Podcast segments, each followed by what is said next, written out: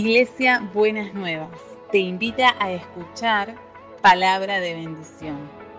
Escúchanos en www.buenasnuevas.org.ar.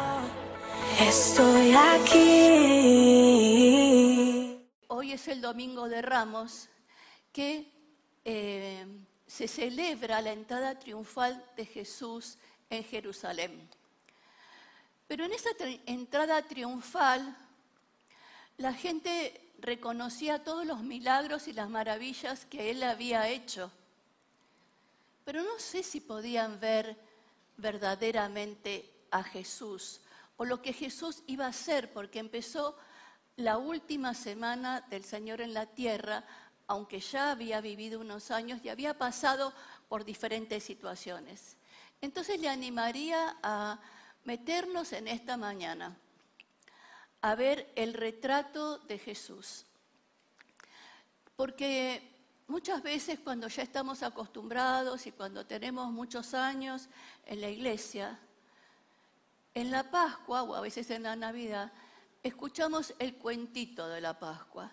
El cuentito de la Pascua que viene con los huevitos de Pascua, con los chocolates, y nos olvidamos de cuál es el centro, cuál es la raíz y lo que significa verdaderamente la Pascua de Resurrección. Y de paso les digo que prepárese porque queremos tener el domingo que viene un culto de resurrección que va a ser glorioso, y ya estoy segura que la presencia del Señor se va a ir revelando en ese lugar. Entonces, quiero que veamos este retrato de Jesús a partir de un anuncio profético que está en las Escrituras. Y el anuncio profético está en Isaías 53. Yo se los voy a leer, pero les pido que usted se calme, lo escuche como si fuera la primera vez que lo escuchara. Olvídese de la versión que conoce, despójese de eso y escúchelo como si fuese la primera vez, y está mirando el retrato de Jesús. ¿Quién va a creer lo que hemos oído? ¿A quién ha revelado el Señor su poder? El Señor quiso que su siervo creciera como una planta tierna que hunde sus raíces en la tierra seca. No tenía belleza ni esplendor. Su aspecto no tenía nada atrayente. Los hombres lo despreciaban y lo rechazaban. Era un hombre lleno de dolor, acostumbrado al sufrimiento, como alguien que no merece ser visto. Lo despreciamos, no lo tuvimos en cuenta. Sin embargo, él estaba cargando con nuestros sufrimientos, estaba soportando nuestros propios dolores. Nosotros pensamos que Dios lo había herido, que lo había castigado y humillado, pero fue traspasado a causa de nuestra rebeldía, fue atormentado a causa de nuestras maldades. El castigo que sufrió nos trajo la paz y por sus heridas alcanzamos la salud. Todos nosotros nos perdimos como ovejas, siguiendo cada uno su propio camino, pero el Señor cargó sobre él la maldad de todos nosotros. Fue maltratado, pero se sometió humildemente y ni siquiera abrió la boca. Lo llevaron como cordero al matadero y él se quedó callado sin abrir la boca, como una oveja cuando la trasquilan. Se lo llevaron injustamente y no hubo quien lo defendiera. Nadie se preocupó por su destino, lo arrancaron de la tierra. Y en otra versión, este versículo 8 se traduce de esta manera, que me llamó mucho la atención. Al ser condenado injustamente se lo llevaron. A nadie le importó que muriera sin descendientes, ni que le quitaran la vida a mitad de camino. Pero lo hirieron de muerte, le dieron muerte por los pecados de mi pueblo. Lo enterraron al lado de hombres malvados, lo sepultaron con gente perversa, aunque nunca cometió ningún crimen, ni en su boca hubo engaño. El Señor quiso oprimirlo con el sufrimiento, y puesto que él se entregó en sacrificio, por el pecado tendrá larga vida y llegará a ver a sus descendientes. Por medio de él tendrán éxito los planes del Señor. Después de tanta aflicción verá la luz y quedará satisfecho al saberlo. El justo siervo del Señor liberará a muchos y cargará con la maldad de ellos. Por eso, Dios le dará un lugar entre los grandes y entre los poderosos participará del triunfo, porque se entregó a la muerte y fue contado con los malvados, cuando en realidad cargó con los pecados de muchos e intercedió por los pecadores. Este es un anuncio profético de lo que iba a pasar con Jesús durante toda su vida. Y se acuerdan que hace unos domingos atrás el pastor Norberto nos hablaba de una foto vieja, yo la llamo vieja, que ya no queremos que tenga autoridad en nuestra vida, y una foto nueva hacia la cual queremos ir. Yo le pediría en esta mañana que usted tenga en cuenta esas dos fotos, porque vamos a ver todo lo que significó, lo que llevó Jesús a la cruz. Vamos a ver lo que tuvo que pasar antes de la cruz y después. Y yo quiero que usted mire su vida y también mire la foto y vea si hay algo de lo que dice la palabra de Dios que Jesús pasó, que se refleja en su vida. Lo primero que dice la palabra es que los despreciaron y los rechazaron. Fue despreciado y rechazado. Si usted sufrió rechazo, sabe lo que significa. Pero si usted sufrió rechazo, Jesús sabe lo que significa. Cuando usted se acerca a Jesús, cuando usted ora al Señor, se está acercando con su humanidad a todo aquello que Jesús vino a hacer por usted y por mí. Era un hombre lleno de dolor, acostumbrado al sufrimiento. Cargó con nuestros propios sufrimientos, soportando nuestros propios dolores. Muchas veces nosotros nos preguntamos por nuestra vida o por la vida de los otros, ¿por qué tanto sufrimiento? ¿Por qué tanto dolor? A veces no le encontramos una explicación. Y muchas veces cuando uno lleva a la persona a entregarle todo ese sufrimiento al Señor,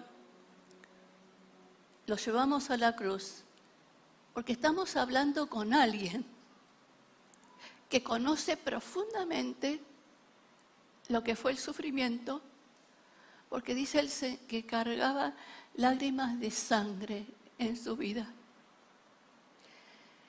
Y el Señor quiere que usted entienda que parte de su trabajo en la tierra para llegar a la resurrección era cargar con su sufrimiento, pero no lo cargó en un cuentito, lo cargó en su propia vida, lo cargó en su propio cuerpo. Él sufrió humanamente el dolor como nosotros sufrimos. Dice, no lo tuvieron en cuenta, fue ignorado. ¿Cuántas veces nosotros sufrimos porque sentimos que los demás no nos tienen en cuenta? No me ve. A veces en las relaciones uno se encuentra que una persona viene y dice, pero tal persona no me ve. Es como que, no sé, lo que quiere ver, no me ve a mí, no tiene en cuenta como verdaderamente yo soy.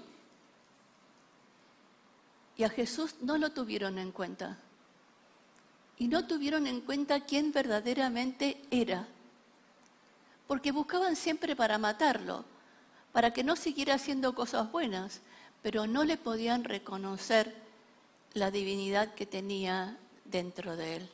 No podían reconocer que era el enviado del Padre, que estaba cumpliendo la profecía, aunque los judíos sabían la letra, pero no entendían la realidad de Jesús delante de ellos. Y a lo mejor usted sabe la letra, pero necesita, el Señor lo está llamando en este tiempo, a que no sea una letra, no sea un cuento, sea una realidad, una experiencia real en su propia vida. Fue traspasado por nuestras rebeldías, atormentado a causa de nuestras maldades. El castigo que sufrió nos trajo la paz, y por sus heridas fuimos nosotros sanados. Qué palabra esta de ser traspasado por las maldades nuestras. A veces nosotros en la vida nos encontramos con personas que son verdaderamente malas y nos sentimos traspasados por la maldad de esas personas. Y el Señor entiende lo que es eso, porque lo cargó en la cruz. Pero por sus heridas fuimos nosotros sanados. El castigo de nuestra paz cargó Él. Y por sus heridas fuimos sanados. ¿Qué quiere decir esto? Que el sufrimiento del Señor tuvo un sentido. El sufrimiento del Señor no fue inútil. El sufrimiento del Señor venía acompañado de un propósito de liberación final. Ese es el sufrimiento del Señor. Y a veces nosotros nos pensamos, es inútil mi sufrimiento. Yo no sé, yo no le puedo, a lo mejor quizás, encontrar una explicación para su sufrimiento. Ni tampoco soy ingenua que uno para ver el poder de Dios tiene que pasar las peores cosas de la vida. Tampoco. Pero el sufrimiento del Señor tuvo el sentido, un sufrimiento inmerecido, porque no pecó. No era por haber hecho cosas malas. Un sufrimiento inmerecido tuvo el sentido de nuestra paz y nuestra sanidad. Le dieron muerte por los pecados de mi pueblo. Es interesante que Jesús no murió solamente por las personas, murió también por los pueblos. Y cuando en la entrada triunfal de Jesús en Jerusalén, cuando Él lloró sobre Jerusalén, dijo, si entendieras el camino de la paz, pero tus ojos están cerrados. Entonces, esta liberación, este sacrificio de Jesús por cada uno de nosotros, no es por nosotros solamente, sino también por el pueblo de Dios y los otros pueblos que iban a venir. Y Lenny nos decía que vienen tiempos de paz, ¿no? Y esperamos que esa paz no sea solamente individual, sino que sea una paz que no solamente toque nuestras comunidades de fe, sino que toque la sociedad que tanto lo necesita. Vino por su pueblo, por los pecados del pueblo.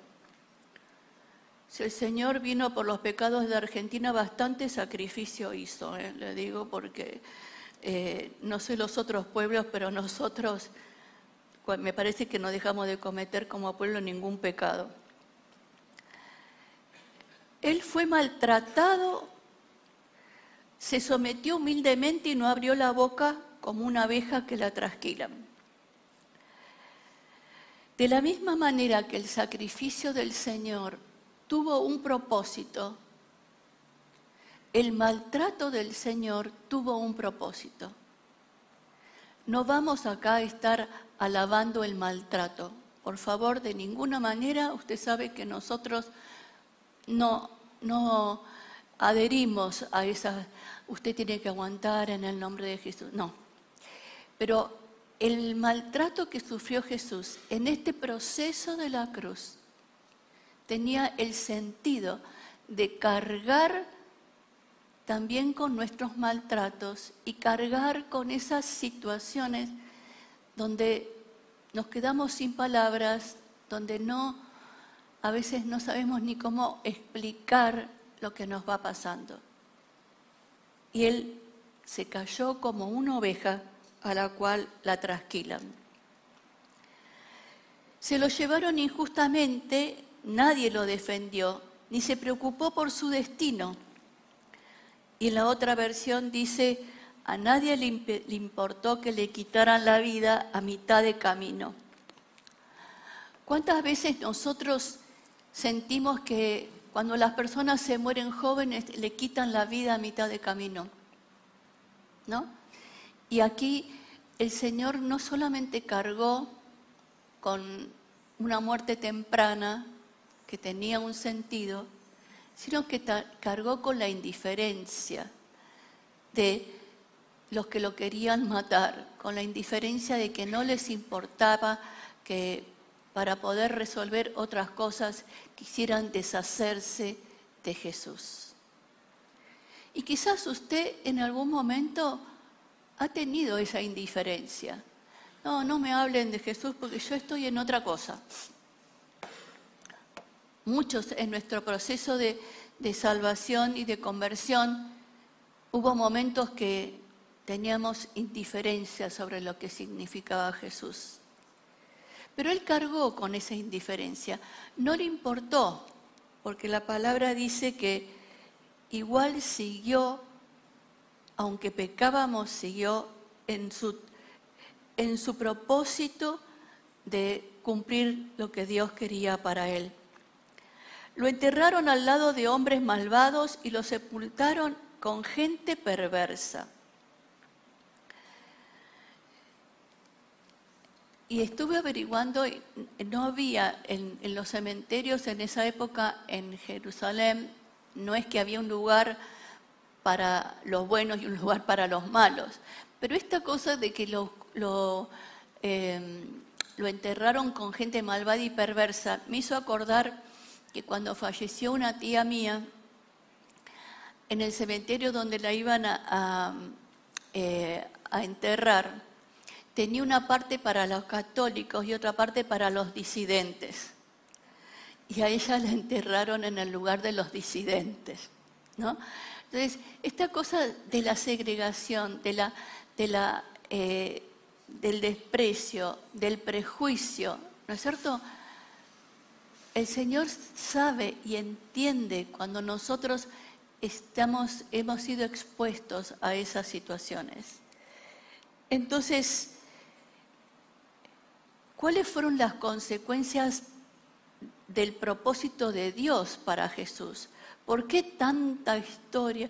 ¿Por qué tanto dolor? ¿Por qué tanto sufrimiento? ¿Por qué tanto sentirse traspasado? El Señor quiso oprimirlo por el sufrimiento. Creímos que Dios lo había castigado. Y acá me parece que hay un punto que nosotros tenemos que considerar. Muchas veces nosotros pensamos que las personas pasan pruebas porque algo malo habrán hecho. Si está enfermo y no se sana, algo malo habrá, algún pecado escondido debe tener. Y también pensaban que había hecho algo malo Jesús porque Dios lo castigaba. Pero en realidad él no había hecho nada malo, sino que estaba cargando la maldad y el pecado de otros.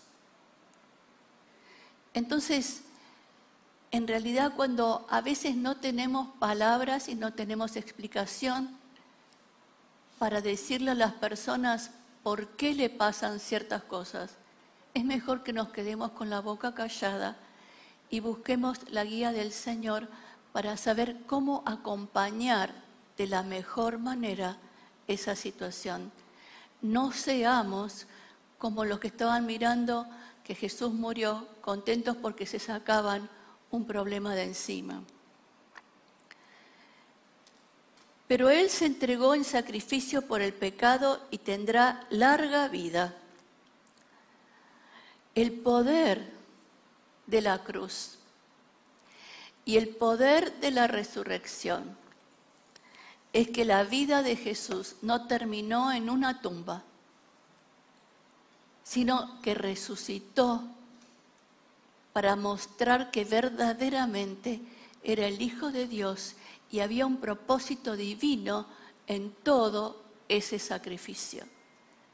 Entonces, por un rato no pudo ver sus descendientes, pero después todos los que creyeron, todos los que seguimos creyendo, somos descendientes de ese sacrificio de Jesús. Después de tanta aflicción, verá la luz y quedará satisfecho al saberlo. Y creo que ahí está planteando nuestro proceso de sanar. Después de tanta aflicción, vamos a ver la luz y vamos a quedar satisfechos. Vamos a quedar agradecidos a Dios por ese proceso. Mis hermanos y mis hermanas, el poder de Dios no queda en el sufrimiento. El poder de Dios queda en la restauración y en la resurrección. No se quede pegado al sufrimiento. Camine como caminó Jesús hacia lo que tenía que venir, que era la satisfacción de poder ver cumplida la obra de Dios en nuestras vidas. Por eso Dios le dará un lugar entre los grandes y entre los poderosos participará del triunfo, porque se entregó a la muerte y fue contado entre los malvados, cuando en realidad cargó con los pecados de muchos e intercedió por los pecadores. La resurrección mostró la gloria de Dios después de tanto sufrimiento. En el retrato de Jesús, en este retrato que nos presenta Isaías y después en lo que vemos en el obrar de Dios, vemos cómo Él, vemos su divinidad, porque estaba cumpliendo el propósito de Dios para su vida, a lo que había venido. Vimos que aún se sintió separado del Padre, abandonado del Padre, pero tenía este propósito para que tuvo que transitar su divinidad a través de procesos humanos, porque el poder de la resurrección se manifieste. Entonces, el Señor nos llama en esta mañana y quiero que usted vuelva a ver las dos fotos. Cuando uno saca una foto, se la quiere mostrar a otro. ¿Y a quién le mostraría esas dos fotos? ¿A quién le gustaría la foto que no quiere que tenga más autoridad sobre su vida? Se la puede mostrar a una persona, a su marido, a su mujer, a un amigo, a una amiga. Pero quiero que hoy le muestre esa foto a Jesús.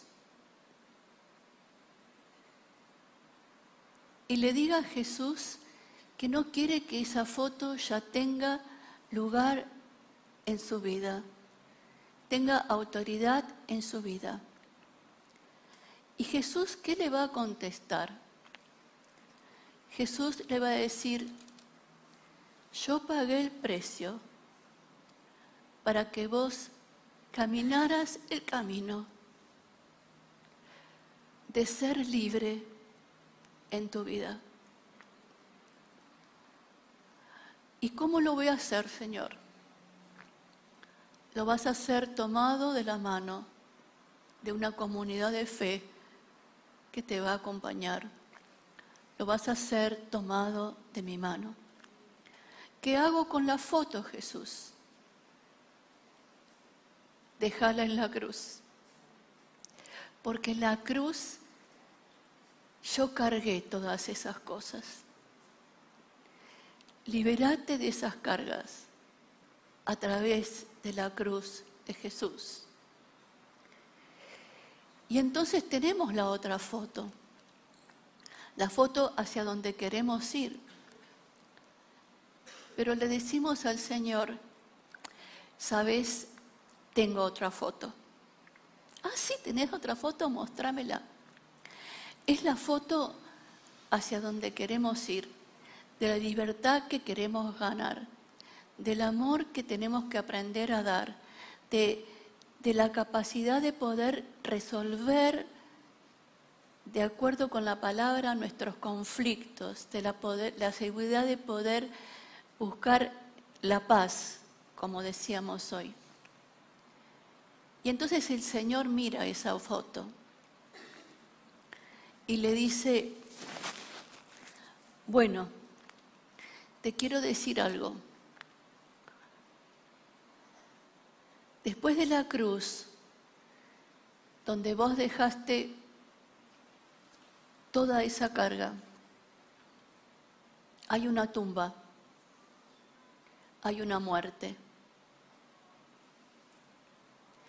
Y mi muerte cargó con todo lo que tenía que morir. Y va a haber cosas en tu vida que tienen que morir.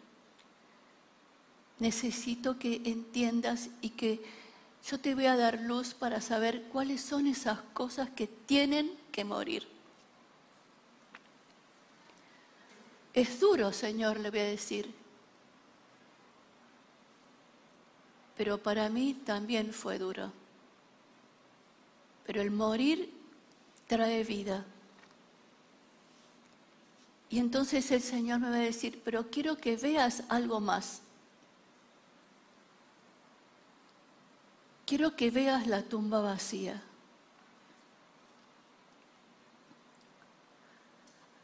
Porque la tumba vacía significa que el sacrificio fue completo y significa que el poder de la resurrección y el poder de Dios es más fuerte que tu dolor, que tu angustia. Y el Señor no se queda con el sufrimiento, se queda con la victoria de la resurrección y se queda con el poder de la resurrección. Pero el Señor le dice, si no hay muerte, no hay vida. Porque si Él no hubiese muerto, nosotros, su humanidad hubiese terminado y el poder de Dios y el propósito de Dios nos hubiese manifestado. Entonces, ¿qué es lo que va usted a mirar? Yo le animo a que mire los 3 pasos. Y que esto también sea una preparación para nuestro culto de resurrección. Que mire la profundidad de lo que le significó a Jesús la cruz. Le animo a que vuelva a leer Isaías 53 para poder recordar todo lo que significa esa cruz. Pero también le animo a que vea la tumba donde Jesús estuvo un rato muerto, pero que después gire y vea la tumba vacía y tenga la necesidad y el deseo de encontrarse con el Jesús resucitado. Solo el Jesús resucitado puede traerle una vida que usted quizás no se imaginó. Entonces, va a caminar el proceso de ir caminando hacia esa foto nueva, hacia esa meta, esos deseos que usted tiene en la vida, pero no con el esfuerzo propio, sino tomado de la mano y el sacrificio de Jesús. Porque la palabra de Dios dice que Él fue nuestro sumo sacerdote comprende nuestras debilidades porque enfrentó todas y cada una de las pruebas que enfrentamos nosotros. Sin embargo, Él nunca pecó. Entonces, la divinidad de Jesús le hacía enfrentar todas estas cosas sin pecar. Nosotros hemos enfrentado los sufrimientos de nuestra vida, sea porque hemos cometido pecado o no, por cuestiones de crianza, por cuestiones de cosas que nos pasaron injustas en la vida, pero estuvimos sumidos en un tiempo con los efectos del pecado, y seguramente que hemos pecado porque nos hemos quejado, nos hemos enojado, nos hemos rebelado. El Señor entiende todo eso, pero quiere que veas la tumba vacía y el poder de la resurrección. Yo le animo en esta semana, yo le animo en este tiempo, en esta semana antes del domingo que viene de resurrección, que usted se anime a mirar su vida a partir de la foto de Jesús. Que usted se anime a trabajar su vida a partir de lo que Jesús vino a hacer por usted y por mí.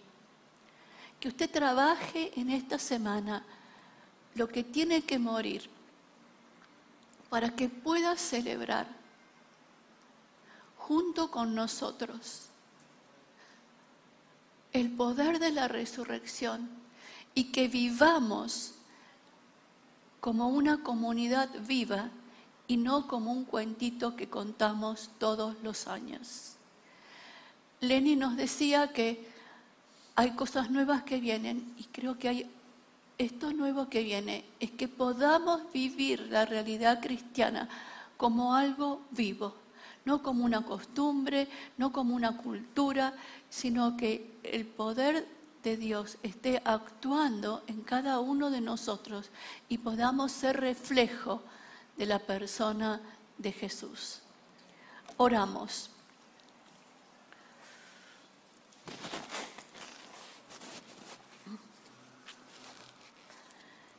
Señor, ¿cuántas veces nos olvidamos de todo tu sacrificio? ¿Cuántas veces nos olvidamos de todo lo que pasaste para traer esta liberación completa que querés traer a nuestras vidas?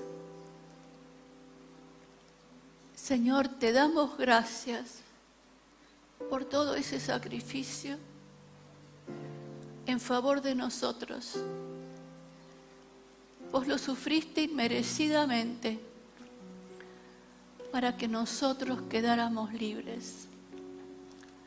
Padre, en el nombre de Jesús, yo pongo a cada uno de mis hermanos y mis hermanas que están en este auditorio y los que nos están mirando por la red, para que este poder, este tránsito de Jesús en su vida, en su muerte y en el camino que vamos a la resurrección, sea una realidad. Señor, que muera en esa tumba cualquier indiferencia que hayamos arrastrado a lo largo de la vida, cualquier distancia que hayamos tomado de la realidad viva de vivir con Jesús, cualquier obstáculo, Señor, que nos impida creer que el poder de la resurrección puede ir actuando en nuestras vidas. Gracias porque Jesús padeció las mismas cosas que padecimos nosotros. Gracias que no oramos a un Dios que no sabe lo que nos pasa, porque estuvo siempre en otra historia. Gracias porque este Dios vivo quiere venir y ser vivo en la vida de cada uno de nosotros y de nosotras. Señor, que en esta semana vos, el Espíritu Santo, esté trayendo revelación de las cosas que tienen que quedaron en el camino y necesitan resucitar. La vida plena, las ilusiones, los sueños, la confianza en Dios, el saber que Él tiene planes para bien. Lo que cada uno necesite resucitar, Señor, que lo resucites, que vayas camino a esa resurrección y que juntos, Señor, podamos celebrar con vos la gloria